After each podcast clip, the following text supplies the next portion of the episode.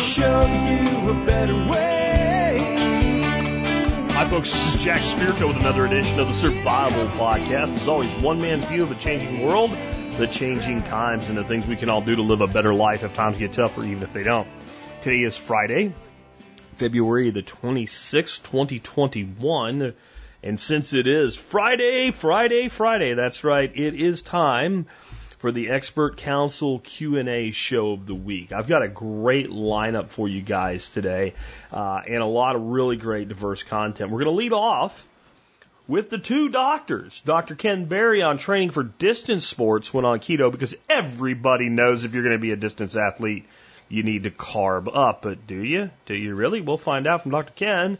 And then old Doc Bones will talk about the evolution of hand washing in the world of medicine. And he's so damn old, he was around when they didn't do it. So he knows. I'm kidding. I'm kidding. You know, sometimes you guys, I've heard, I've heard through the grapevine that there are people that say that I'm really mean to Bones. And I think it, if, if you don't know the relationship here, well, Bones and Amy are very close personal friends of myself and, and my wife, Dorothy. And I I pick on his age because he does. Okay? That's that's why I do it, because he constantly does it to himself. That I don't do it to be mean. Anyway, um, Tim Toolman Cook will talk to us about choosing homestead power tools. Patrick Rohrman will talk about sharpening your kitchen knives.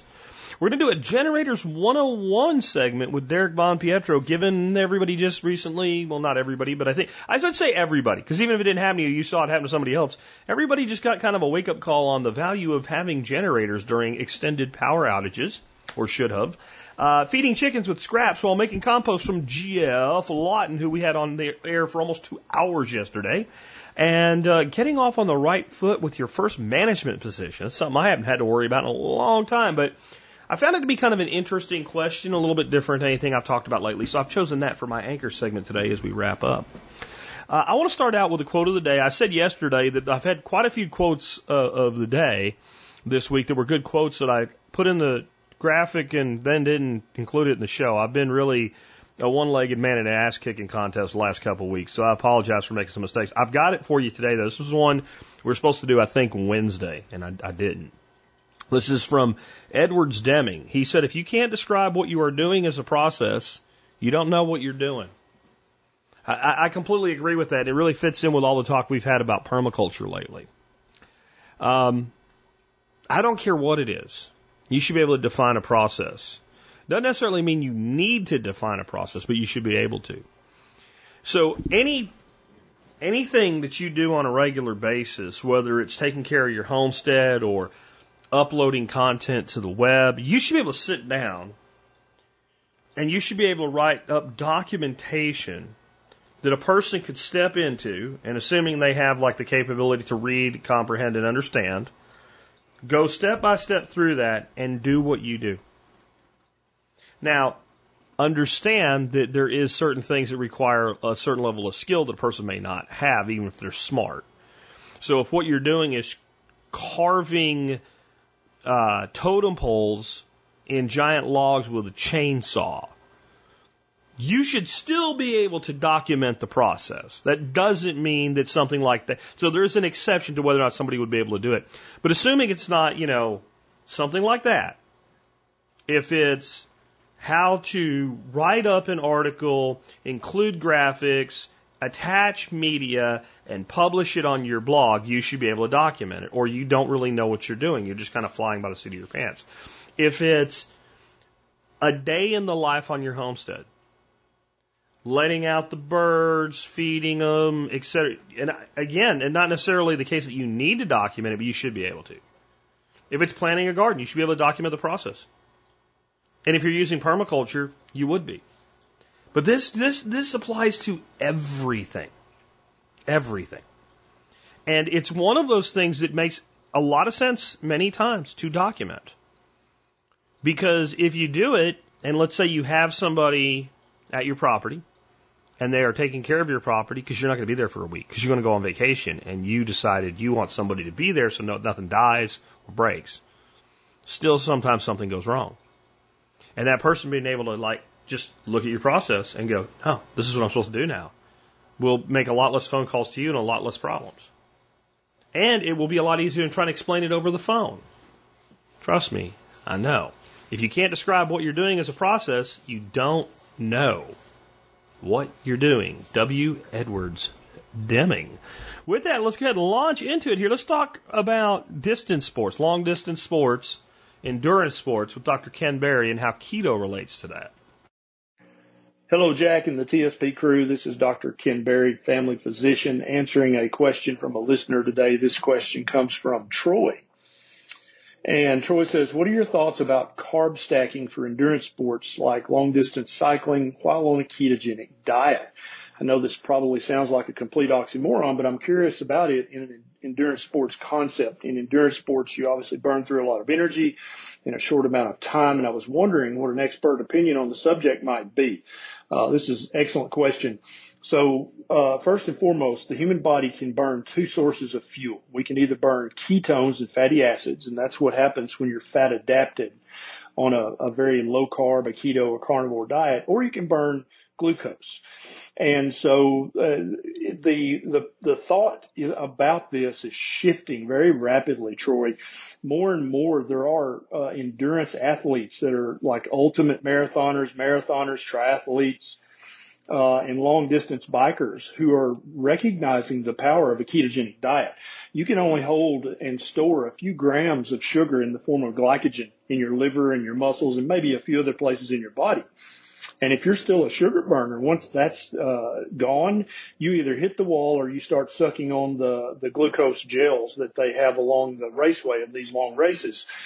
A fat burner, on the other hand, is burning fat. And so even a very slender endurance athlete, even if they have a, a body fat percentage of seven percent or less, they still have enough energy stored in that fat to run for days. Uh, and more and more you're starting to see people discover this, and they don't touch the sugar gels or the, the Gatorade or the sugar drinks. They just burn fat while they run. Now you, you have to transition to this slowly. So if you're currently an endurance athlete, you're not going to be able to just switch to keto and then run a race next week. You've got to crank back up your fat burning machinery and get your body used to being fat adapted and burning fat. And there, I mean, uh, there's a guy now who's running ultra marathons, running a hundred miles with no glucose intake whatsoever during the entire hundred mile race. There's numerous triathletes and long, long distance bikers and runners and swimmers doing this now.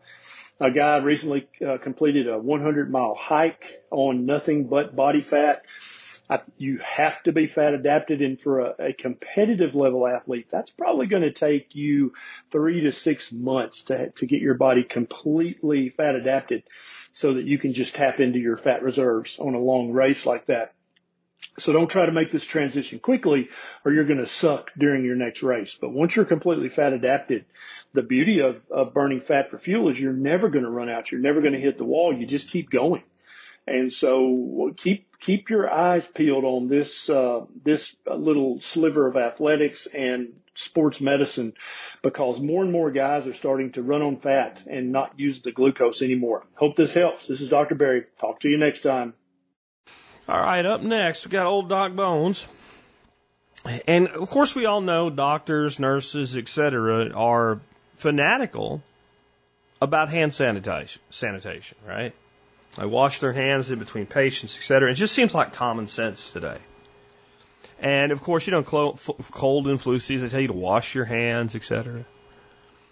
And there's no doubt that the fact that physicians washing their hands, especially like with surgeries and childbirth and stuff, has saved millions of lives as opposed to not doing it. But have you ever wondered exactly when and how we figured this out? Because even though it's common sense, until you know about things like germs, right, bacteria, et cetera, and we didn't always know this, it's not common sense. It really isn't. So how did this all start? Old, like I said, old Doc Bones so damn old, he was probably there when it happened. How did it happen, Bones? Hi, Joel N M D here, also known as Doctor Bones of the Survival Medicine website, doom and bloom dot net, where you'll find over twelve hundred articles, videos, and podcasts on medical preparedness. I'm also the co-author of Alton's Pandemic Preparedness Guide, The Survival Medicine Handbook, and Alton's Antibiotics and Infectious Disease. In modern times, the idea that healthcare staff have a particular obligation to keep their hands clean is part of the conventional medical wisdom. Indeed, the covid nineteen pandemic has landed good hand and respiratory hygiene right to the forefront of today's headlines. Almost everyone will tell you that they're paying more attention these days to keeping their hands clean. Yet, in the mid-nineteenth century, hand washing was considered to be quite radical. I recently came across the work of the German-Hungarian physician Ignaz Semmelweis, a young physician who worked with medical students in Vienna at a public maternity ward. Back then, home birth was the norm for those that were fortunate enough to have help with labor, delivery, and recovery care. In the eighteen forties, maternity wards were relatively new. At Vienna General Hospital, there were two obstetric clinics, one run by the medical students and another run by midwives. They all provided free care for mother and infant, which made them an option for the economically disadvantaged. In return, patients would serve as training subjects for both medical and midwifery students. At this time, hand washing was not a part of routine medical care. Doctor Semmelweis was surprised to find that incoming patients preferred the midwifery ward to the medical students' ward. So much so, in fact, that women sometimes begged on their knees to be admitted to the care of the midwives. The belief that no one gets better in a hospital still persists today, but that belief was very common in the eighteen forties. Women would sometimes purposefully wait so that they would deliver their baby on the street to avoid a risky birth in the maternity ward. Doctor Semmelweis noted that the outcomes for women delivering in the midwifery ward were better than in the medical student ward, despite their having identical facilities. Death rates were often three times higher. He further observed that the women who came out best were those delivering on the street on the way to the hospital. This was at a time when maternal deaths were part and parcel of childbirth. In addition to hemorrhage, infection, known as puerperal fever, caused many fatalities. Most surmised that the medical students caused more casualties due to rough treatment, but Semmelweis wasn't so sure. Then one day, a physician friend was accidentally cut by a medical student's scalpel while performing an autopsy. His wound became infected, and sure enough, he died sometime later. Doctor Semmelweis noted that his deterioration was almost exactly the same as those of women who succumbed to puerperal fever. He concluded that since midwives weren't involved in performing autopsies, and medical students were, that cadaverous particles carried by the medical students into the maternity ward was responsible for the worst outcomes in their area. Semmelweis placed a basin with chlorinated lime solution, calcium hypochlorite, pool shock, at the entrance of the medical student ward and required all to wash their hands in it before entering. The results were actually very impressive. In April eighteen forty-seven, more than eighteen percent of new mothers perished as a result of infection. In May eighteen forty-seven, only two percent died. Some months, the death rate was zero. He became a fierce advocate of hand washing, going so far as to call doctors who failed to do so murderers. Not surprisingly, the rigid medical establishment of the time took offense. When he wrote a book about his findings, it was roundly criticized and mocked. He lost his position at the Vienna hospital. Maternal deaths rose sixfold as a result, and moved to Hungary. Over time, Semmelweis became more and more adamant to the point that some felt he had become unhinged. In eighteen sixty-five, a physician friend took him to visit a new medical institute. Well, it turned out to be an insane asylum. When he realized what was happening, he resisted admission and was severely beaten by the guards. Straitjacketed and tossed into a padded cell, he died within two weeks from, of all things, a gangrenous infection of a hand wound. He was forty-seven years old.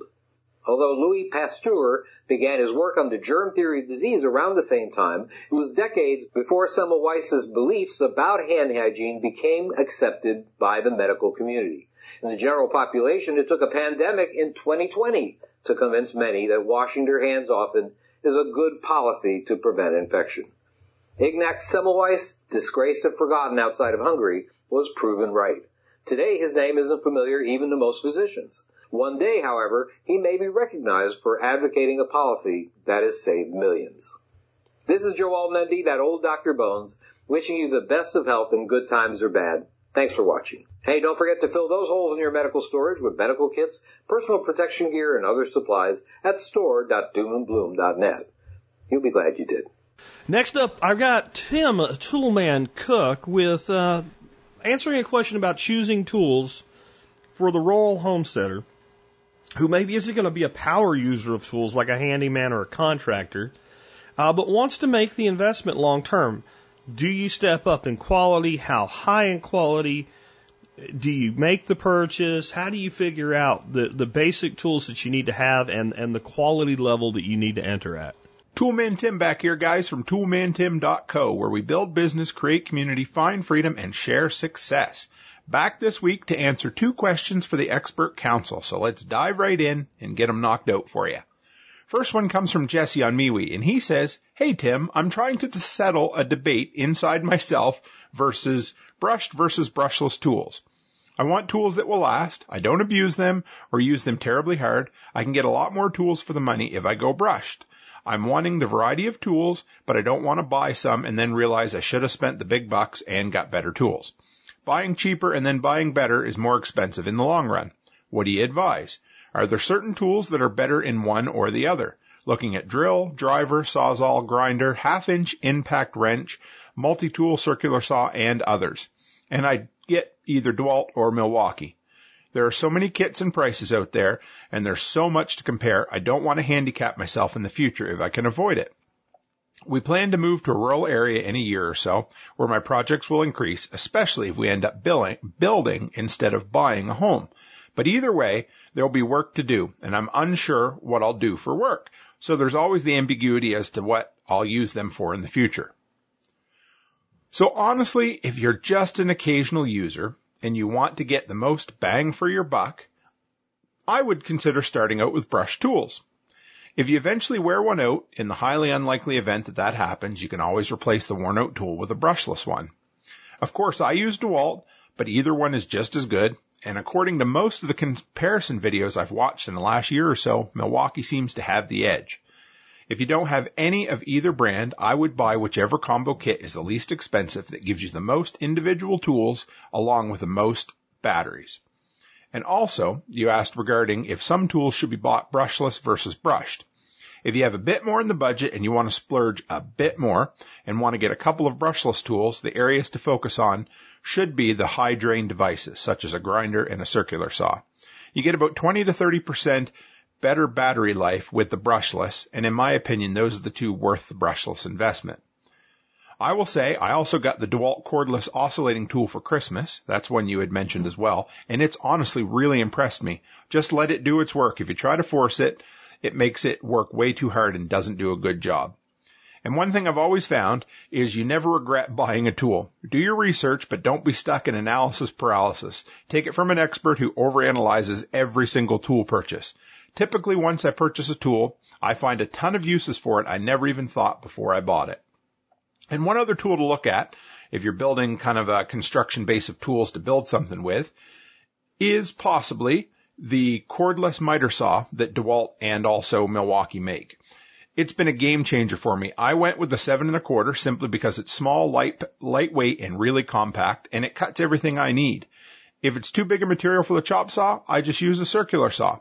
Something to think about once you've got all your smaller hand tools, uh, the cordless ones purchased, and you're looking to upgrade something else. So the second question comes from Miles in Ontario, and he says, "Hey, Tim, I'm from Ontario, Canada, but in the next couple of months, we'll be moving to rural New Brunswick and trying our hand at farming and homesteading. I hope to find work in the farming area to gain valuable knowledge. But while we are getting established on our own farm, I hope to also pick up whatever side work I can to bring some money in. I've been a welder for the last twelve years, constructing factories and high-rises in Toronto and surrounding areas. Between work tools and home repair tools, I have a decent artillery of entry-level power tools and a fair amount of hand tools. My question to you, Tim, is what tools do you recommend having when moving to the country? Seeing how I've lived in the suburbs my whole life, I worry there are things I will need that I'm not even aware of yet. We'll be getting a B C S tractor for the farm and garden. Can you recommend any implements that would be worth having for making side money? We recently picked up a Honda twenty-two hundred i generator, and I know we'll soon be getting a chainsaw and a splitting axe. What other things can you think of that I may not have? Keep the videos coming. Love the review videos most. Thanks in advance, Miles in Ontario. Well, Miles, thanks for the question. I can say I know the area you're moving to quite well, as I grew up in the Maritimes, Nova Scotia to be exact. Spent the first thirty years of my life there. And four years of that time, I also spent traveling back and forth that I spent in college in New Brunswick. So the first two items I would have, you've already got in the pipeline that I'd recommend, and that is a generator. That is a must-have with all the trees and the lack of regular maintenance on the power lines. Power outages of a day or so are commonplace out there. Before we moved to the prairies, we would have three to four a year of a half a day to a couple of days, depending on the weather. The next item you need to have is a chainsaw. And if you're heating with wood, which is by far the most cost-effective form of heating in the Atlantic provinces, get as much of a chainsaw as you can comfortably afford. And if you're going to cut your own wood or get it delivered and cut and split yourself, go with a gas one. I have experience with Stihl and Husqvarna, but any brand name will be a good start. Whatever you buy, make sure your local community has an authorized dealer and service guy so that you can get it fixed, as it only breaks down when you're using it and when you absolutely need it. Keep a couple extra chains on hand as well. Something else to look at is buy a snowblower. Or if you have a truck, get a plow for the front of it, because it can be a lifesaver. When you get thirty to fifty centimeters of that beautiful, white, heart attack-inducing wet snow that is so common out there, it'll save your back, but there are always, and I mean always, other people looking for someone to clear their driveways of snow. Great side hustle opportunity there. And if you have a pickup truck, the sky's the limit of what you can offer out there. Dump runs, moving people, picking up larger items and delivering them, towing people out of the ditch. Also, welding, like you mentioned, is something you could offer on the side as well. Lots of small towns have lost the repair shops and mechanic shops, and there are a ton of people looking to get welding done. Be open to bartering your services, as it's a maritime tradition to dicker over prices and trade goods for services. As far as the type of construction tools you might need, that really won't vary much. You said you already have a good arsenal, so that will help you get started on a multitude of projects that you want to do. Just Just your standard drill, impact driver, circular saw, recip saw, grinder, and go from there. And one more recommendation is, if you're typically an all-season tire guy, get yourself the best set of winter tires you can afford. They saved my butt on more than one occasion, and I regret it not having them on more than one occasion when I needed to get towed out of a ditch. A good set of high-quality garden tools as well. Shovel, hoe, rake are also indispensable. Find a good rental store near you where you can rent a tiller and a wood splitter, maybe a skid steer to get some work done. Well, that's it for me, guys. I tried to touch on as many points as I could. Might have went a little fast because I was going to run behind. Um, but if you have any other questions about, uh, you know, life in Canada where the cold hurts your face or anything else like that, uh, feel free to email me at the real tim cook at gmail dot com. And if you have a minute, go by toolman tim dot co. Check out what I'm up to. I'm getting closer to a thousand subs on YouTube. So if you don't mind dropping by there and giving me a like, that would be great. And don't forget my exclusive Saturday workshop weekend videos on Odyssey. And as always, guys, stay happy, stay healthy, and have a great week. So my, my only addition with Tim on that one is I just want to reiterate when he said you, you almost never regret buying a tool. My most recent tool that I bought, and I, I went years, two years, like I'm going to buy it, I'm going to buy it, and it just kept going, it's so much money. Was the DeWalt brushless thirty degree nail gun, framing nailer. And, you know, they're expensive. And I was watching them, I had them price alerts, and it goes down a little bit. And finally, it went down pretty good. And I'm like, I'm going to bite the bullet, and I'm going to buy it. And what would push me over the edge is I have several projects I'm, I'm coming up on. And I looked at, not even the time, I looked at the cost of nails versus screws, because I'm not sitting there, some of these projects are fairly large, manually hammering that many nails. I'm going to use, you know, uh, an impact driver and, and, and like deck screws or whatever, or I'm going to use these heavy duty, you know, nails. And I realized that like in like two projects, the cost differential of nails versus screws pretty much came very close to paying for the nail gun. And that was it. Like that's an Excel-based decision.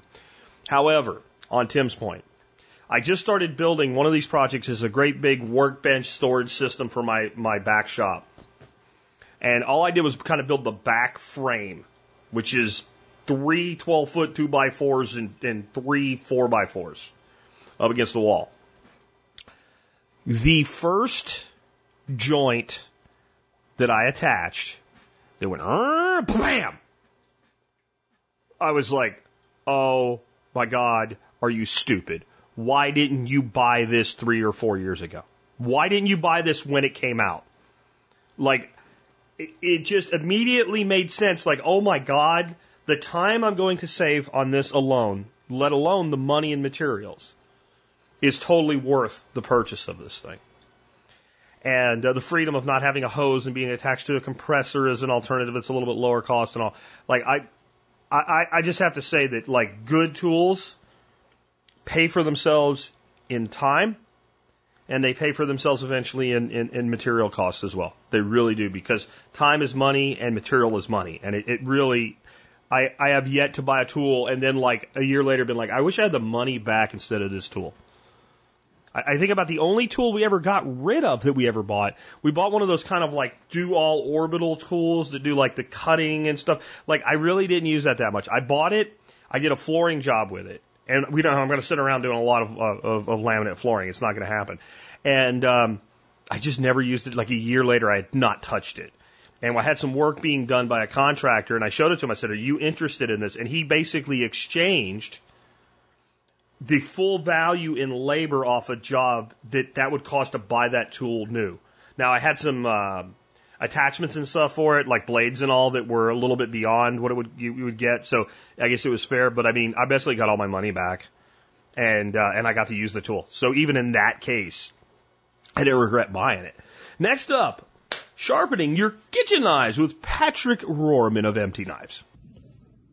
Hey guys, this is Patrick Rohrman with M T Knives, coming to you today with today's expert counsel question of the week. Today's question comes from Joshua Sheehan. He says, hey there, Patrick. I'd like some recommendations on the best convenient options for kitchen knife sharpening.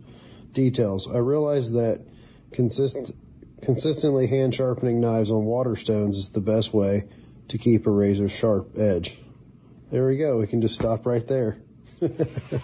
um, I also know that belt sanding is an acceptable method if done correctly. While I've done some work with both methods, what I find is that by having to take time to use the water stones for each kitchen knife, or to take the knives out to the shop to use work the WorkSharp unit, it just doesn't happen as often as I'd like. I'm interested in finding a kitchen solution that I can pull out of the drawer and briefly sharpen the knives after doing the dishes each night. I'm not looking for perfection, but rather will settle settle for consistently adequate, consistently adequate instead of sharp and then neglected. Any thoughts or product of products recommendations? Joshua. Uh, great question. Uh, you know, like I said, I think the water stones are um, great. I'm not sure if the problem that you have with the water stones is soaking them, or if it's then allowing them to dry out before you put them away. Uh, one suggestion I would have is maybe soak your stones while you're doing your dishes, and then go ahead and sharpen your knives, and then leave them out on a rack to dry overnight or something like that, and then put them up in the morning. Um, typically what I'll do is, when I'm getting ready to prepare some food, Um, especially if I'm going to be cutting some meat or something like that, I'll go ahead and get my stones out, and I don't typically soak them very long. Um, I'll put them in the sink and run some water on them, maybe let them sit for a couple minutes, and then go ahead while I'm doing something else and go ahead and sharpen some knives, uh, sharpen up my knife. And I'll probably only do forty to sixty passes on each side, and typically that will get a nice edge. Um, and like you said, I'm not going for a perfect edge the every time, uh, you know, every time. I'm just going for, uh, better, better than what, uh, is normal, and, um, but not, ne- not necessarily perfect. Um, if you don't like the soaking of the stones and you want something that's going to be, uh, a little faster, you could go with, uh, the diamond, and you could either get a diamond bench stone, or you could get a diamond sharpening steel, um, and then something that would go good with that also would be a ceramic rod or a ceramic stone. Um, the key to it is is kind of figuring out how much material you need to move and not moving any more material than you need to move. So sometimes that mean that might mean that I'm going to go with my coarse diamond and really work on getting that edge uh, restored. And sometimes that means I'm going to start with my fine uh, thousand grit or six thousand. I'm almost always going to start with the thousand grit Waterstone and then go to six thousand, maybe a few passes. Um, if I'm using diamond, I might just stick to the fine diamond stone, or I might start with the coarse and then go to the diamond and then touch it up with some ceramic or something like that. So a lot of it's just going to come with experience and using and sharpening your knives. Um, I hope this answers your question. There's really no shortcut. Um, and if you make a good habit of doing it routinely, it doesn't take much work to keep your knives in tip-top shape. The other thing I would say is, um, what's the saying? An ounce of prevention is better than a pound of cure. In the same aspect, keeping and retaining your edge by proper use and uh, using a good cutting board, being careful with the edge, not to Uh, bump it up against the sink or dishes or anything that's going to damage that edge is going to go a lot further than uh, having to sharpen it every time, because you take the edge off just as quick as you put it on. So anyways, I hope that helps. Thanks for the question, Joshua. And anybody else have any questions, be sure to send them to Jack for, this, for uh, the expert counsel, and I'd be happy to answer them. Have a great day. This has been Patrick Rohrman with M T Knives. Stay sharp. So all I'll add to that is, if you get just a plain old-fashioned sharpening steel, especially with your kitchen knives, you know, thinner blades, a little bit uh, less extreme angles, et cetera, and you learn to use it, and you don't wait till your knives are dull, you can keep a knife sharpened almost infinitely if it's used properly, not abused by spouses who think that it's okay to scrape across the board with the edge and stuff like that. Um, you might have to actually go through true sharpening once a year. You know, and if you have a guy like Patrick that comes to your house once a year, you can just kind of hand all your knives that need sharpening to. It's even easier, right? Uh, I do like the little uh, belt sharpener, the Ken Onion Edition WorkSharp uh, for that. I don't really want to take a five hundred dollar knife onto that. And there's reasons I won't get into uh, uh, about that. But a knife like that, I'm going to have a person like Patrick sharpen for me. I, I just am. Your day-to-day use knives, you know, I'm talking one hundred dollar, two hundred dollar knives and down to like cheap knives. I sharpen myself with a, with a belt sharpener, a little small belt sharpener when they need it, but mostly I maintain the edge. And that's really the difference. They call it a sharpening steel. It should be called an edge-maintaining steel. So I just throw that out there, and I have a link to the steel that I own. It's like eleven bucks in the show notes. I also have a link to that uh, that nail gun I was talking about in the last segment. All right, next up, I almost skipped over him and forgot him, because I've been doing that lately again. I've been going kind of uh, erratic and crazy with how much work we've been having to do around here.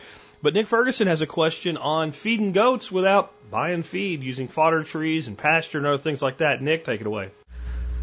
Hey there, it's Nick Ferguson from Homegrown Liberty and Rare Plant Store dot com, back with another expert counsel answer for you guys. We have a question, well, actually two, because he has very concisely and to the point, and I can answer both questions, well, at least one of them, quickly and easily. Uh, the questions are from Doctor Michael in Virginia on improving pasture utility for Nigerian dwarf dairy goats, and I think I have just the answer he needs. But first, let me kind of read his uh, question, kind of skim over it a little bit. I need ideas for goat browse, plantings, seeds, combinations. Um, basically, the gist of it is he's got a thirteen acre farm in southwest Virginia, Zone six B, quite hilly, Zone seven. They have around thirty Nigerian dwarf milking goats. Uh, he's looking to expand the use of his pastures, which are currently just grass. He's thinking about multiple islands of forage centered around trees, probably use cattle fence panels to allow the goats to browse the vegetation but protect the trees, an electric fence to herd the goats from area of the pasture to the next. Of course, he'll have to carefully monitor to make sure the trees don't get damaged when they're young. Uh, he has access to irrigation. He sees something like a center tree or two with some surrounding bushes, vines, et cetera. And he wants to kind of drill down on perennial annual crops or for high-quality forage for the goats. Really quick side note, don't worry about those forbs. Just plant browse. Goats love browse. That's the healthiest thing for them. They're going to get the best nutrition out of it, and you're going to get the most bang for your buck. I would not even worry about buying any seed for any kind of browse. Just let what comes up comes up. Birds will harvest seed for you and deliver it to where it needs to go in nice little uh, fertilizer packets whenever there are places for them to perch. So they'll bring in a ton of stuff.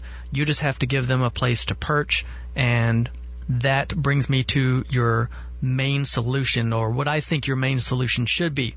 All right, so I think you're on the right track. And you guys know me, I like to get straight to the issue and the core of the problem. So he needs more food from the pasture. Number one, absolute. I cannot stress this enough. The absolute best bang for your buck is for your buck is going to be highly digestible, fast-growing, high-protein, leaf-growing machines. What you want is a plant that's going to be able to produce tons of protein per acre. How about twelve to thirty percent protein in a palatable leaf? Yes, that's right. The same thing I've been preaching for years, guys. Plant fodder trees. I don't care if you get them from me. I have a sale going on right now at rare plant store dot com. I have a nice little package with my top three fodder trees. If you don't want to buy them from me, I don't care. Find a wholesale grower who has any in stock. Good luck. But if you can find any, please just get some, plant the heck out of your property. If you transition your pasture into a pollarded tree silvopasture rather than a straight grass pasture, you'll literally be able to double your food on the acreage. These trees, when properly managed, will produce tons of leaf matter yearly for the animals. They go nuts for the leaves, and once the trees are established, you just let the animals graze under the trees and harvest branches when they're ready to harvest. You essentially let the trees grow to where they're about, you know, a tool handle thickness at your shoulder height. Prune that tree during the winter when it's dormant to get it shaped the way it needs to be and manage it like that. Most of the country, that's probably going to be around mid-February, maybe a little bit later, and it'll send out lots of suckers. Then you pick four or five branches and let those kind of be your scaffold limbs.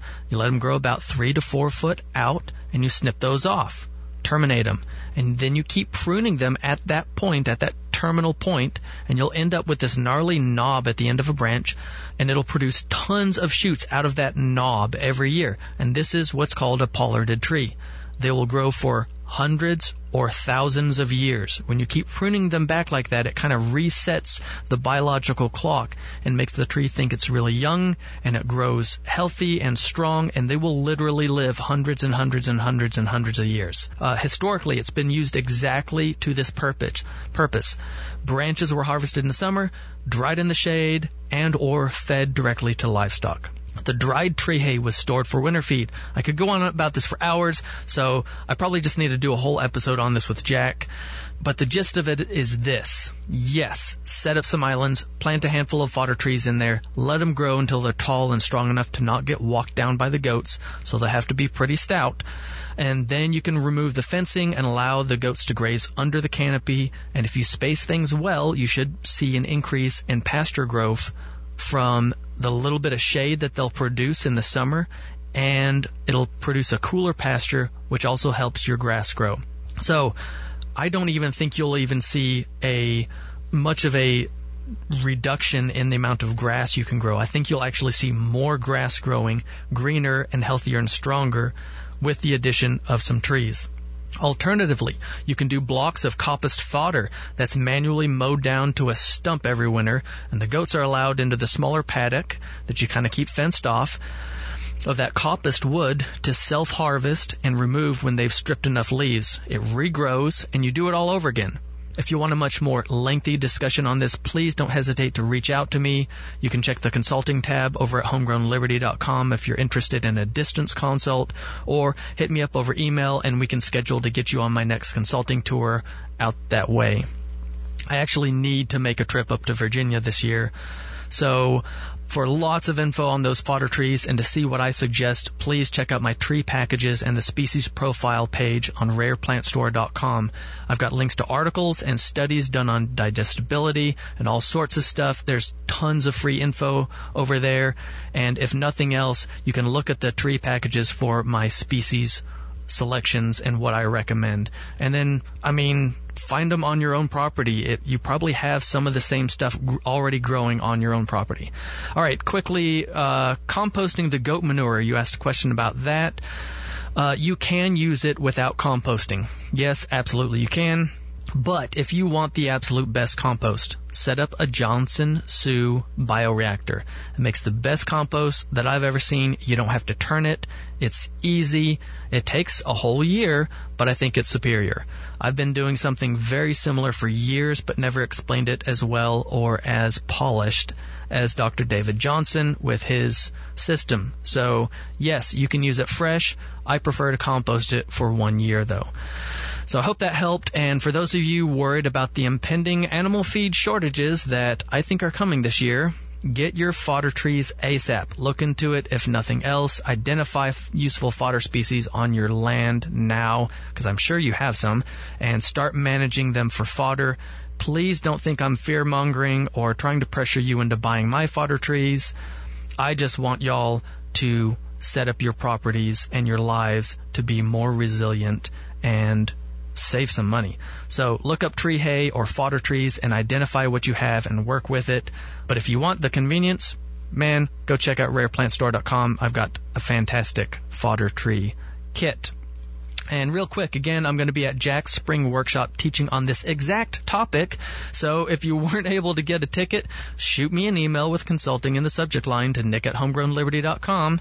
And I'm going to be all over Texas and Oklahoma before and after the spring workshop. And if you're outside of that area, the Arklamis area up through Kentucky, Missouri, Tennessee, Alabama, the Carolinas, Virginia, I'm probably going to be all over there this spring. Just let me know. Uh, like I said, I need to get up that direction and pick up some stuff. So anyways, I'm Nick Ferguson. I hope that helped. I always enjoy these questions. Keep them coming and do good things.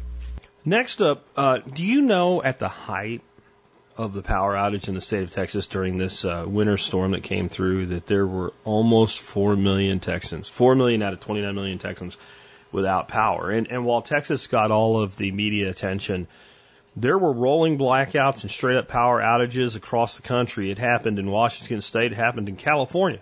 It happened in Oregon. I know it happened in Tennessee. I know it happened in North Carolina. I know it happened in Pennsylvania. I know it happened in West Virginia. Uh, not the percentages, not the high numbers, but there were people without power for, you know, one, two, or three days, pretty much across the country during this event. It was one of those extreme weather events, and it's something that happens. And whether it's regional or it's widespread like this last one, it doesn't really matter when you're the person without power. And the, the, the beautiful thing in this day and age is that anybody out there that wants to can invest in a little thing called a generator. They're not that expensive. And they might seem expensive when you're buying one when you don't need it. But when you have one and you need one, they don't seem expensive at all. And when you need one and you don't have one, they really don't seem expensive until you try to go out and buy one when everybody else wants to buy one too. So the cornerstone of preparedness is we get things when we don't need them, so we have them when we do, and we don't have to compete for them when everybody figures out that they need one too. On that, Derek asked me if he should put together kind of a Generators one oh one segment. I thought it would be a great subject, so here we go. Hey, T S P listeners. This is Derek from affordable d c generators dot com. With the recent events that happened in Texas, instead of answering a question for this segment, I kind of wanted to do a Generator one oh one just because it's a recent event and it's kind of still on our minds. So let's get into it. Now, being prepared with energy, there's a pretty big scope. There's varying budgets, there's varying installations, and there's varying user interaction, whether you're the kind of person that's going to wheel out a generator and start it up and feed the thing with a gas can, or whether you want to write a check and have something that's completely automated so you don't have to be home. It's a big scope. Now I want to briefly cover all ends of those scopes so you, the listener, can kind of figure out where you fit into that, because we want to be proactive. We don't want to be reactive in these types of situations. Now, before we get into that, I just want to tell you a quick little story. I follow this guy on YouTube. He's got a channel, and I just saw that he posted a few days ago the, the destruction that happened within his home. He's in the Texas area. Of course, he came back to his house, and there was standing water pretty much everywhere. And so we're looking at whole new floors, all the sheetrock being cut on the lower end, you know, a foot or two off of the floor. And we're talking about a huge displacement. You know, you're going to have crews coming in, working on your home. Nobody needs this. You're sure you're going to get some new flooring out of it. Fantastic. You're going to pay for that three times over with your insurance premium. Not to mention you got people in your house for the next couple of weeks. Nobody needs that. And so this guy is pretty technically savvy. And what happened was his power went out. He packed up his stuff. He went a few miles down the road to a family member's home. And when he came back two and a half days later, there's your destruction. A lot of this could have been avoided by simply doing something as basic as shutting the water off before you leave your home.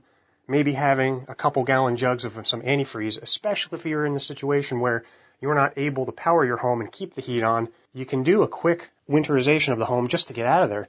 So shutting the water off to keeping water from coming into the house seems like a really basic thing.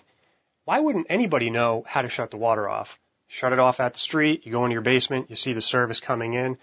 If you have a well pump, kicking the breaker on that well pump so that way when the power is restored and you're not home, the water doesn't just ramp up, and so if you've got a leak, it just starts running away. You're not there to monitor the situation. And so this guy's got thousands of dollars worth of all of these electronics for his show, but yet he doesn't own a, what, two or three hundred dollar inverter to run off of your car? I mean, it's really, really basic stuff that we're talking about that could have prevented a lot of this stuff. Now, how can we shore up our preparedness in the energy area? You can write a check, ten, twenty, fifty thousand dollars.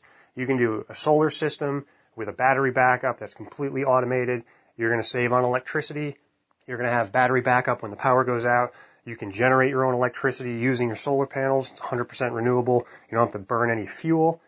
And so there's a lot of great things that come with that system, but that's probably going to be the most expensive cure for this, and that's not going to fit everybody. Same thing with an automatic home standby generator. You're going to be in the six or seven thousand for the lower end, and probably ten or eleven thousand for the higher end stuff. But it's still one hundred percent automated. You don't have to be there. You don't have to carry gas cans. You just let the thing come on automatically, and you write the check. So for the maybe five percent of people, those are some options. But for the you know the ninety-five percent of us that really don't want to spend that kind of money, there's a lot of options. The biggest thing here is what kind of fuel do you have, and what kind of loads do you have. Now, when we're talking about just the basics, I'm thinking about some lights, being able to plug in an electronic device for charging, heat, refrigerator. Sure, you could cook on a stove, but, you know, maybe you can get by with using a camp stove or something like that. But regardless, we're talking the basic stuff.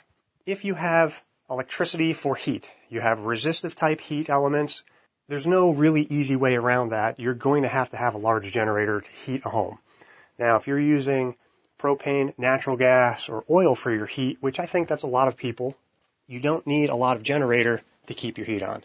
For those of you that are in the mini-split area, you're using reverse cycle air conditioning to heat your home in the wintertime, you're going to be kind of in the middle between those two. Running a boiler or a furnace does not take a lot of energy. For one, it's not running twenty-four seven. It only has to cycle on to get the heat going and then cycle off. So this isn't a twenty-four seven run all the time to keep the house warm. We can run it for a half hour or an hour, shut it down, monitor the temperature in the house. As it comes down to a kind of an uncomfortable level, we can kick it back on and get our furnace or boiler running again. We're consuming energy in a fuel that's stored on site or coming into the house like natural gas, and we're not using electricity really to heat the home. We're just using electricity to power the boiler or furnace to heat the home. That situation makes it a lot easier because we can run something like that on a suitcase generator. We're talking two thousand watts, maybe even lower. or possibly an inverter running off of a vehicle. So for electric heat or mini split heat, you're really looking at a large generator. There's no way around it. It just takes, you know, probably a fifteen to twenty kilowatt or larger unit to power those types of things. Now, if we're talking natural gas, propane, or oil type furnaces and boilers, we've got a lot of options now. We could buy a cheapo three hundred to five hundred dollars generator from your big box store, and we can wire it in, and you'd be able to power a lot of things besides just the heat in the home. Now, if you didn't have that budget or you don't have the means of moving something like that that large, or maybe you need something a little more multi-purpose, like like to have a generator but maybe bring it out camping with you or onto a job site, maybe the little suitcase inverter generator is probably a better option for you. You can still run those types of things. You would just have to simply run the inverter generator for the heat, shut it off, go to your refrigerator, shut that off, and kind of cycle through all of your loads because you may not have the capacity for all of them at the same time. And then your last option would be an inverter off of a vehicle. Now, this is great because the inverter can be used for other things. It's compact. You could run it off any vehicle if you kind of set it up with maybe some jumper cables, and all of the fuel is already in the car. Your limitations are basically most cars aren't going to have more than one hundred to one hundred fifty amp alternator, and you're really not getting all of that current at idle speed, so you're probably going to be in like the five hundred to one thousand watt range unless you're revving the car up, which is tough. You know, you have to put a brick on the pedal or find a way to kind of get it to rev up a little bit, so it's a little awkward, requires a lot of testing. You can get a few hundred watts out of them, but that's a good option if you got nothing. The point is, there's lots of options for lots of budgets. You could be powering your entire house for probably less than one thousand dollars if you're not buying the highest-end generator like a Honda. You could be powering some critical load devices in your home, keeping the heat on, keeping your fridge going, although I don't know if you need the fridge if it's in the middle of winter. Just throw the stuff outside.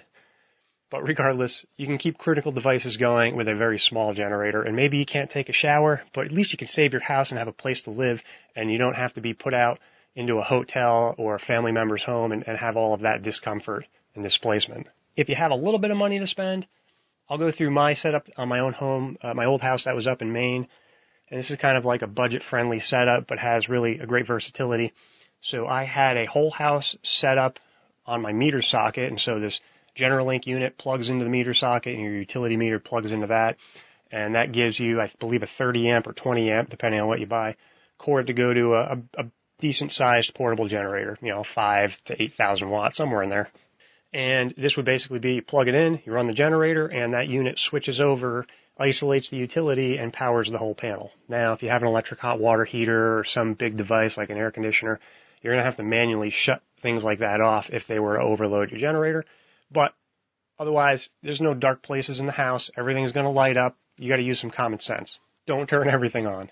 I would use this particular setup using the big noisy generator, and I would cook. I had an electric stove, which I could use. I couldn't cook the Thanksgiving dinner, but I can have a couple burners or the oven going. So I could cook dinner, I could take a nice hot shower, and kind of do some of the high-demand items for electricity, you know, half hour, hour tops. So I put up with the noise because I'm in the shower. When I'm done with that, I would shut that setup off, and I actually had a six-circuit manual switch in the basement next to the panel, and this would be, you know, you get the six, eight, ten circuit, whatever the number of circuits, and you have each each of them have a switch going from generator off to line, and you'd switch those few circuits you selected and wired into the panel, and it would have its own separate plug. And I actually wired that to my suitcase generator, so I could have selected circuits, usually like basement, kitchen lights, bathroom lights, so I could move around the house and kind of use stuff, but I wouldn't be doing anything major. And that would run off a suitcase generator. That would just be sitting there idling, and that would run my furnace. It would keep the house warm. I could have lights on. I actually had my home theater set up, so I could sit downstairs and watch a movie on the big projector. And that little Honda never really idled up at all unless the front, unless the uh, boiler kicked on. So it's the best of both worlds, but what are we talking here? We're talking maybe six hundred or seven hundred dollars to have a Generalink installed. We're talking maybe three hundred or four hundred dollars to have one of those panels installed. Some of this you can do yourself if you're comfortable around electricity. Others, you know, you're going to have to get a, an electrician to put it in, but maybe less than one thousand dollars total. You could have a whole house and then a sub-panel interlock installed. So you got options of powering the whole house with a big one or selected circuits with a small one, and you can conserve fuel. Now, I happen to have all Honda stuff, so you're talking two grand for the big unit, the, the five thousand watt, and then you're talking maybe a grand for the portable suitcase one. So that's four thousand dollars total. Now, of course, I can take those generators with me to a different house. I can use them for various things. I'm not tied to that, which is great, but obviously I got to tend to these things. Everything's manual. I have to put fuel in these. I have to store fuel for these things, which is a big thing. I didn't have propane service, so I couldn't tie the generator into any kind of gaseous fuel, like natural gas or propane. So it was a high demand on gasoline in those events. But I had lots of options, and I didn't have to spend double the amount of money to get a home standby. Realistically, you could substitute that suitcase generator for an inverter off of your car. Or you could just simply have the manual switches in the basement for a couple circuits, run those out, I've run those off of a car inverter or the suitcase, and not have the big generator. Sacrifice a shower for a couple of days and save you maybe three thousand dollars. The point is that there's plenty of options, and there's zero reasons to be in the cold with no heat or no electricity in an emergency situation. I think the most modest budget can get you some decent preparedness in the energy area. If you have any questions about any of these different options, how to set it up, what kind of equipment to buy, how to use it, get those questions over to Jack. He'll get them over to me. As always, thank you guys. Take care. So next up, we have Geoff Lawton, who we heard from extensively yesterday. Today, we're going to hear him talk a little bit about uh, feeding chickens and doing so while making compost and, and doing so with uh, minimal outside inputs. Uh, and I'll let you know that he has a, a great video from a long time ago called Chicken Tractor on Steroids. And I have that video available on one of my Odyssey channels, and that link is in the show notes today. Also, you know, we mentioned that he has new classes coming up, P D Cs and stuff. He has a free four-part permaculture masterclass. Link to that is in the show notes today. And a link to his twenty twenty-one online P D C is in the show notes today, along with a discount code. And if you use the discount code, you can get one hundred dollars off the class. This is the big P D C, the, the much larger class. Um, one hundred dollars off. Code is Jack one hundred, J A C K, number one hundred, one hundred. All lowercase. So uh, just so you guys know, that is available to you. And with that, let's hear from Geoff on feeding chickens without buying chicken feed. I have a question here about chickens, and I'm coming to you from Australia, where I grow chickens on compost. And I compost chickens sometimes because they don't all survive. But anyway, you can feed chickens on compost if you can stack together the right combinations. We have to bring in fresh food scraps every week, fresh manure every week, and fresh greens every week to make up more than a cubic meter in size that the chickens dissemble. So, but if you're adding fish and, and fishing bait, as, as you say, um, you're adding extra protein. It's hard to work out exactly how much protein. Now, you can assemble systems that actually get maggots or soldier fly larvae or even compost worms, although they're valuable in themselves, as extra protein. So bringing in um, extra protein in different forms of, of, of worms, uh, maggots and fly larvae are all going to increase the protein. So anything that captures insects in any way. There are a number of ways that you can do this. Um, you can also have uh, lights that bring in um, compost, um, attractors um, like flies. Um, there are certain lights that attract flies, and they get zapped in a light. And people see them in commercial kitchens, and the zapped insect drops out. Um, you can put in, you know, different types of, of dead organisms and, and, and, and trap flies that create maggots. Um, but, you know, generally you're, you're looking at some kind of living protein you're culturing. And a black soldier fly larvae would be one of the very, very best. Uh, you need a warm climate, and the question comes from a southern state. So you're going to get black soldier fly most of the year. Um, so they're very high in protein and fat. You won't know exactly. I mean, it is stated your average bird's one hundred twenty-five grams of reasonably high protein feed. But, you know, when you're trying to do this naturally, if if if you can ever see a chicken that's eaten more than it wants to eat and it's sort of stopped eating even when there's prime food in front of it, you probably hit the full full scale on, on, on you know, their requirements. But that rarely happens. They're eating machines, scratching and eating machines. If your egg count's high and you're putting on weight on your birds, if you can get birds that come up to weight within sixteen to nineteen weeks. I'm happy with nineteen. If I get sixteen, I'm real happy. That's good enough in a farmyard um, when you're really not doing that much work. When you re- once you realise how you can produce those those larvae um, systems, those those living protein um, additions to their food. Um, so I just wanted to remind you guys again. I do have links to per- the Permaculture Masterclass, which is free, the P D C, the Chicken Tractor on Steroids video, and a new video that's coming out uh, very soon. Uh, we'll, we'll, I'll put out when, when it's available. But Jeff said he's redoing the Chicken Tractor video, and the, the new one is even better. It's been vastly improved, so that'll be coming down the road. And I'll let you know, I've been going through um, a lot of Jeff's old video stuff, and some of the stuff that got taken down, and I, I won't get into why, but it did. Um, s- several members of this audience have been providing me copies of a lot of that stuff. And in one of the videos, this wasn't one that was taken down, by the way. This is a different one that I, I found that I did. It's from years ago. It's from when we did Permaculture Voices one uh, and some classes Jeff taught in, as an adjunct to that. Um, he kind of alluded it to, to it here, but it's something I've, I've always hypothesized would be the case. Their meat chickens that he's talking about on the P R I, that they, you know, they take, you know, fourteen, sixteen, eighteen weeks to, to, to come to size to slaughter. Um, They're not doing anything really that special. He's just taking a large breed rooster and crossing that with a large breed hen. And then pretty much, you know, harvesting mostly the roosters off of the offspring. And that's a first generation or F one hybrid, right? And we, again, hybrids get a bad rap in this world today. You know, everybody thinks a hybrid is a G M O. They're not. Like if you have a shepherd dog and you breed it to a collie dog and you have shepherd collie puppies, that's an F one hybrid puppy. It's a shepherd collie, right? Or collie shepherd, right? Um, I have a pit bull crossed with a pointer. Best we can tell by the genetic test we had done, he's an F one. He's a he's a, a pit pointer or a pointer pointer bull, right? Uh, but he's just he just had a dad from one breed and another. When you do that, you get something called hybrid vigor. Hybrid vigor. And that's why we do hybridization in, in selective breeding.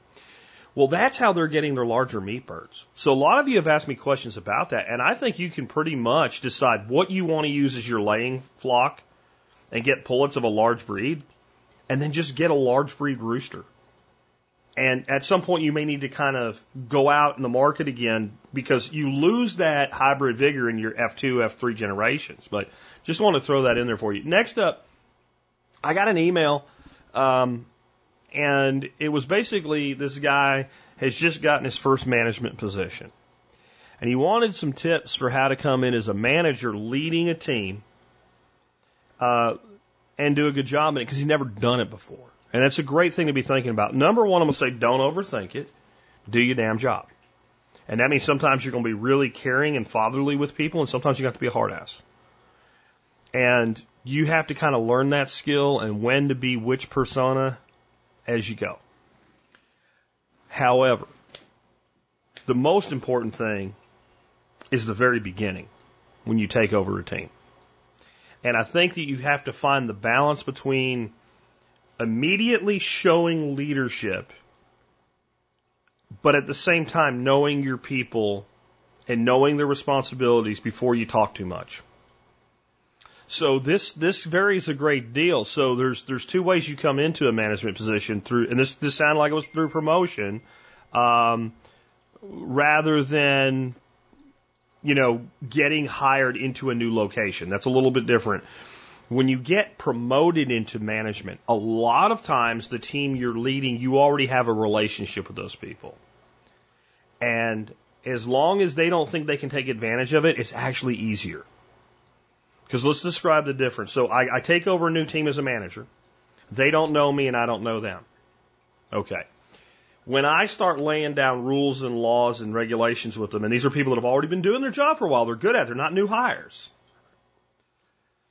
If they don't think I understand what they're already doing before I start making changes, I'm going to lose their confidence and I'm going to create an adversarial relationship.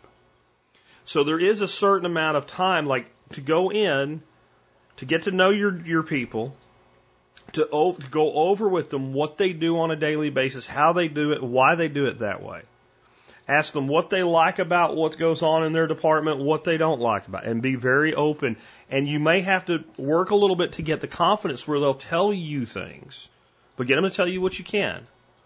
And it, it's generally once they know that you know their jobs well, and not just can do it, but you understand that Bill comes in every day and has to deal with some bullshit from Shelley before he can start doing what he's really supposed to do. And there is or isn't something that you can do about that. When, when you get to that level of knowledge, or at least you've tried, that's when you can kind of say, now here's the changes we're going to make. Here's what I'd like to see going forward. When you come in and you do that on day one, before you've taken time where the people, even if you know, before they feel it, what they feel like is this guy doesn't know what the, what the hell he's talking about. He doesn't understand what we're dealing with. And he's coming here running his mouth. And that's the thing. Once you cross that bridge that way poorly, it's very hard to get people back. So on one level, you've got to take some level of command right away. On the other level, you got to make sure that they believe that you are paying attention to what's going on. Because if you come and talk about everything's going to be different now, we're going to make it better, but they don't think you even understand why things are not perfect, or maybe they like the way things that are, they don't trust you. And so building trust with a team is a balance between keeping a healthy distance from them and yet still being sort of kind of like a friend.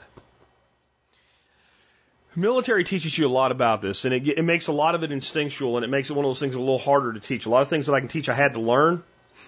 So since I had to learn it, I'm good at teaching it because I went through the learning process. Leadership, a lot of times there's a innate skill. Like the person that just sits down and plays the piano, like never learned the music, never learned, just heard it, kind of touched a few keys and went, oh, and they start playing the piano. Terrible teacher because they didn't have to learn. So I'll be honest, this is a place I have a little bit of uh, uh, of some weakness because you have it trained into you versus taught to you in the military. And then if you have an instinct for leadership, and I, I seem to have that, it may be a little harder to teach. But I always look at everything you're learning kind of from a same pattern. I try to look at in my life when I've worked for people or they've been a leader to me in some way. Who was a great teacher and a great leader that I would have followed anywhere?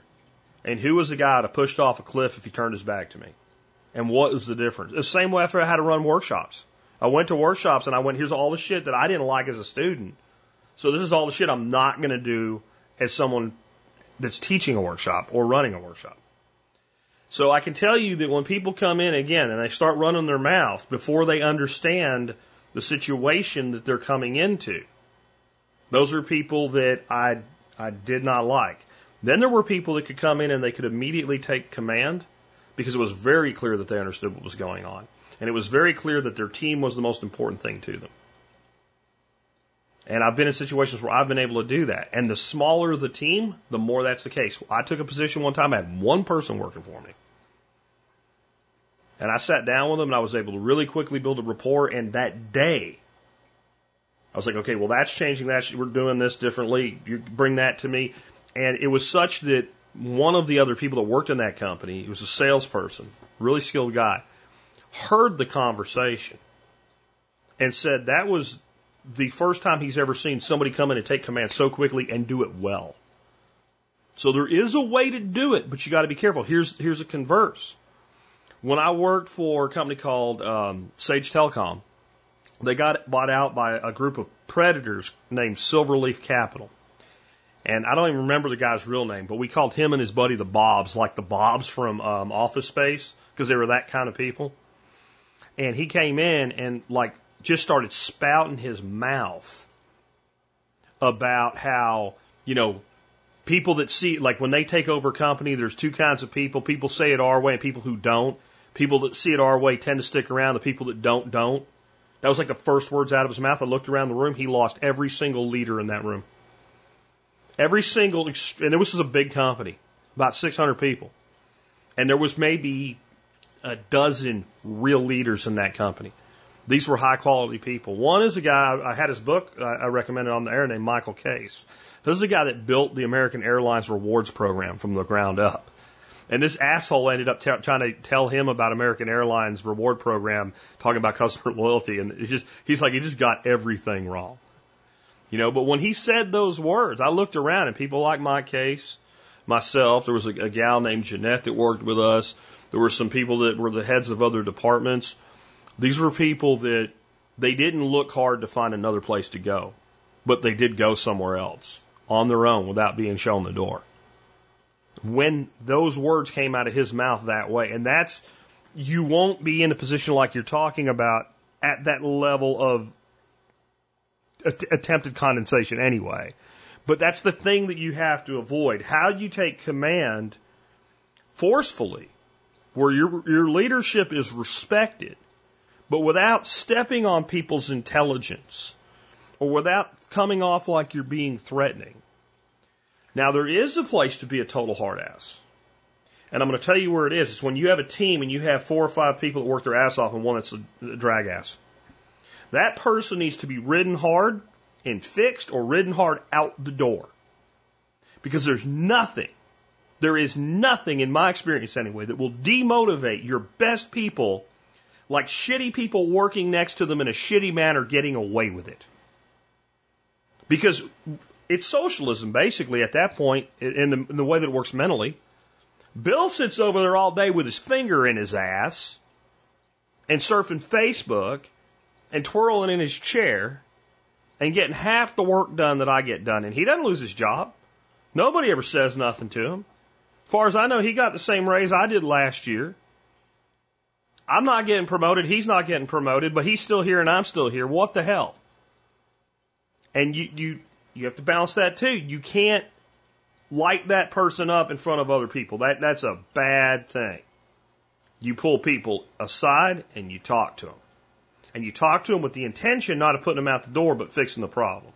Here's the funny thing. The person who is a problem that you can't fix, when you try to fix them, they either quit or give you an excuse to get rid of them. I don't know why. I just know that. It happens all the time. And then you have to be careful, too, because sometimes you're in a management position, you cannot get rid of somebody. You, you have the authority to direct their work, but not the authority to remove them from their position.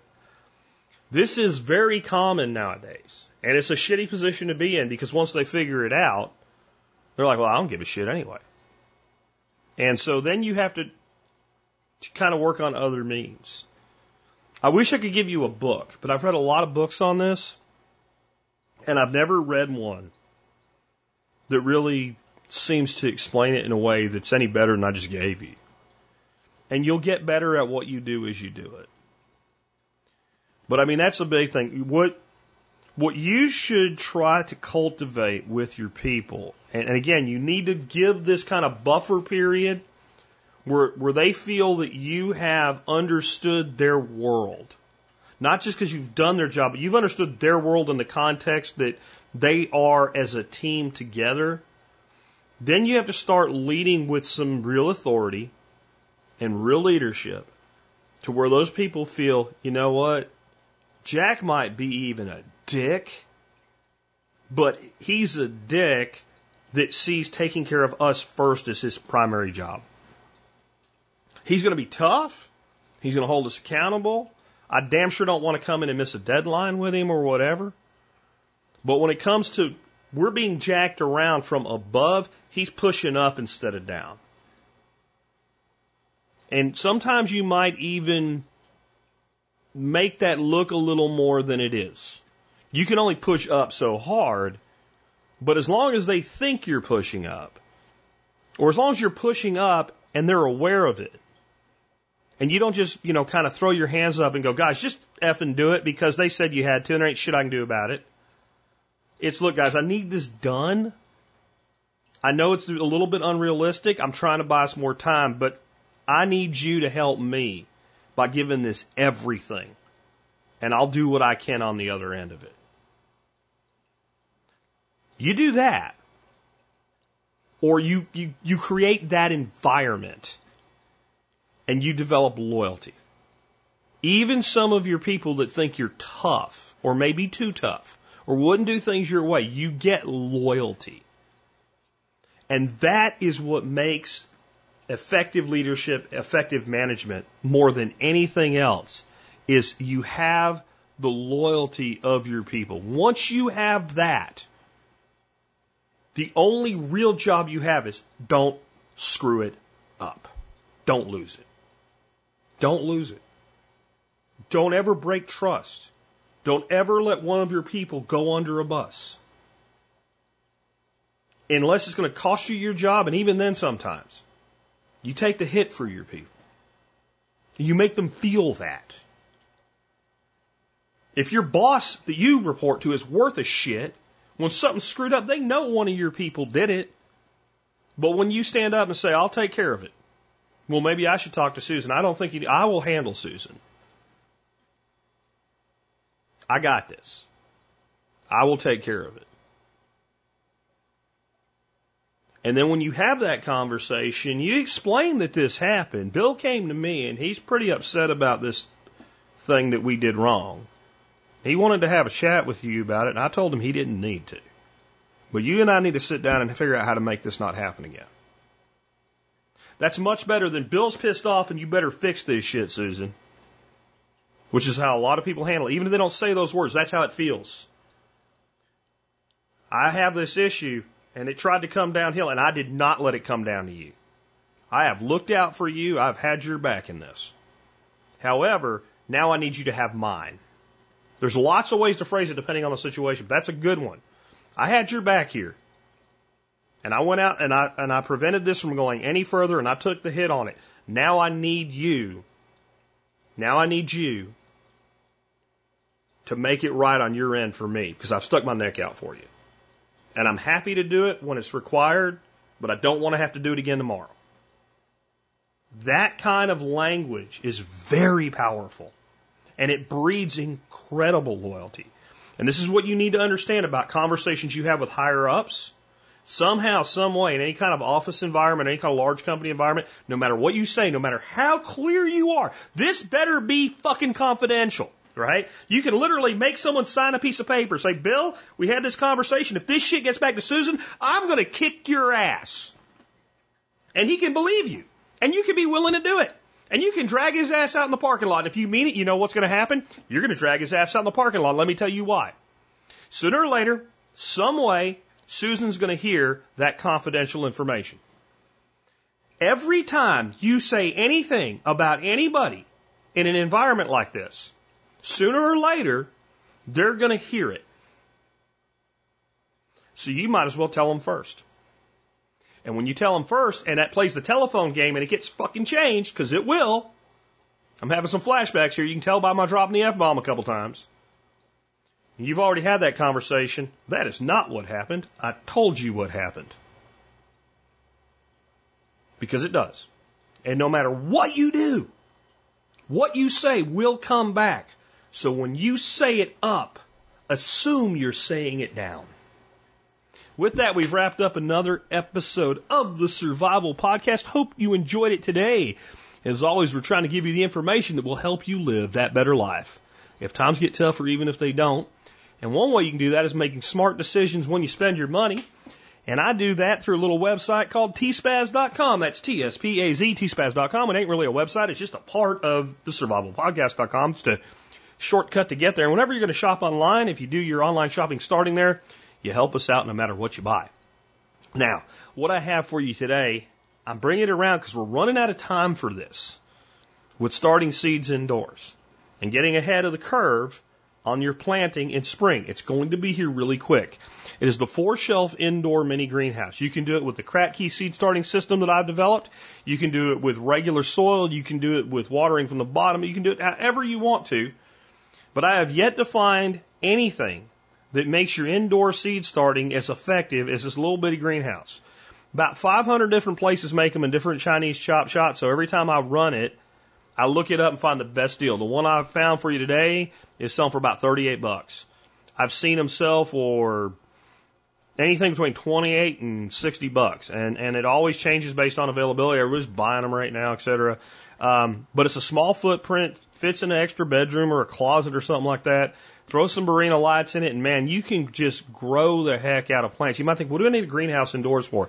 Humidity control and warmth. A lot of you guys are going to do this like an extra room or something. It's cold right now. You you close that greenhouse up, or even just let the front down without zipping it. Those lights are on. You get a lot of warmth out of that without having to use heating pads or anything. Uh, so it just makes everything more efficient, and it just works. Uh, you can check it out today.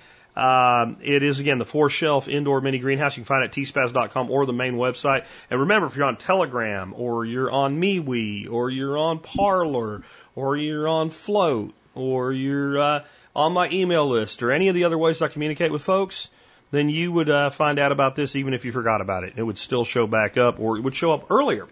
Uh, this one won't sell out today, but a lot of times I come up with really great deals for you guys, and then by the time the air, you know, the show airs and the email goes out, it's sold out. It happens all the time. It happens at least a couple, three times a month. So the best thing you can do, where you know you'll know when as early as possible to know, is get on the Telegram channel. I mean, even if you don't like social media, you don't like to see five hundred people talking or whatever, the channel is just me. And uh, you can sign up for that with Telegram, and you'll get a little text message every time new content comes out. And if you would have been on that today, you'd have heard about this, oh, gee, about five hours, well, more, maybe, I don't know how long, five hours from now, and right now it's about two forty-one p m as I finish up the show today with you with our song of the day. We're doing highway songs this week, and uh, this one's by Gordon Lightfoot. I have to say, I think Gordon Lightfoot is one of the more underrated musicians of all time. I love his very distinctive voice. He has some incredible music. But, and I've always loved this song, Carefree Highway, but I didn't know the story of it. Carefree Highway is actually a real road. It comes off, I think it said I seventeen, it's, it's some main highway in Arizona, and it goes to Carefree, Arizona. Therefore, it's the Carefree Highway. So it's a real place. And this song kind of waxes in between referring to people and referring to the road itself as a friend, right? And I think there's some truth to this for a lot of us. A lot of us have a road, maybe when we haven't even driven on it a long time, that's kind of like the Carefree Highway in this song. A place where when we're driving, it's almost like that stretch of road is is an old friend. For me, it would be the, the, the road that goes up over Peach Mountain, where I used to live in Pennsylvania as a teenager. I drove that road a million times.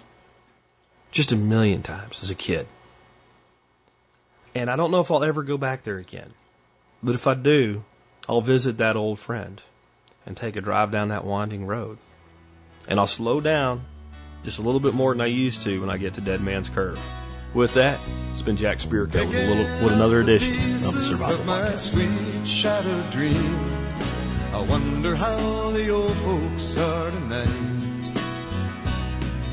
Her name was Anne, and I'll be damned if I recall her face. She left me not knowing what to do. Carefree highway, let me slip away on you. Carefree highway, you've seen better days, the morning after blues, from my head down to my shoes. Carefree highway, let me slip away, slip away on you.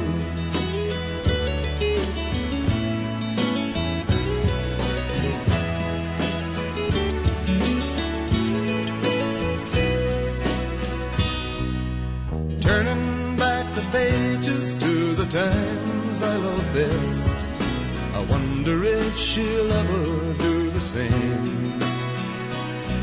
Now the thing that I call living, just being satisfied with knowing I got no one left to blame.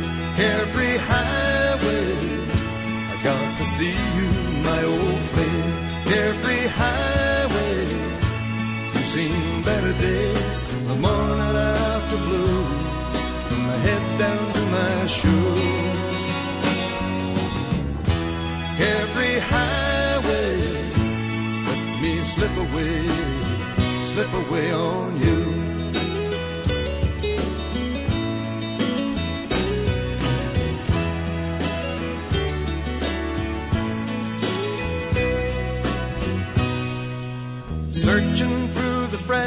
remnants of my dream-shattered sleep. I wonder if the years have closed her mind. I guess it must be wanderlust or trying to get free from the good old faithful feeling we once knew. Carefree highway, let me slip away on you. Carefree highway, seen the better days, the morning after blues, and I head down to my shoes. Carefree highway, let me slip away, slip away on you. Let me slip away on you. Carefree highway, I got to see you, my old friend. Carefree highway, you've seen better days, the morning after blue, from my head down to my shoes. Carefree highway, let me slip away, slip away on you.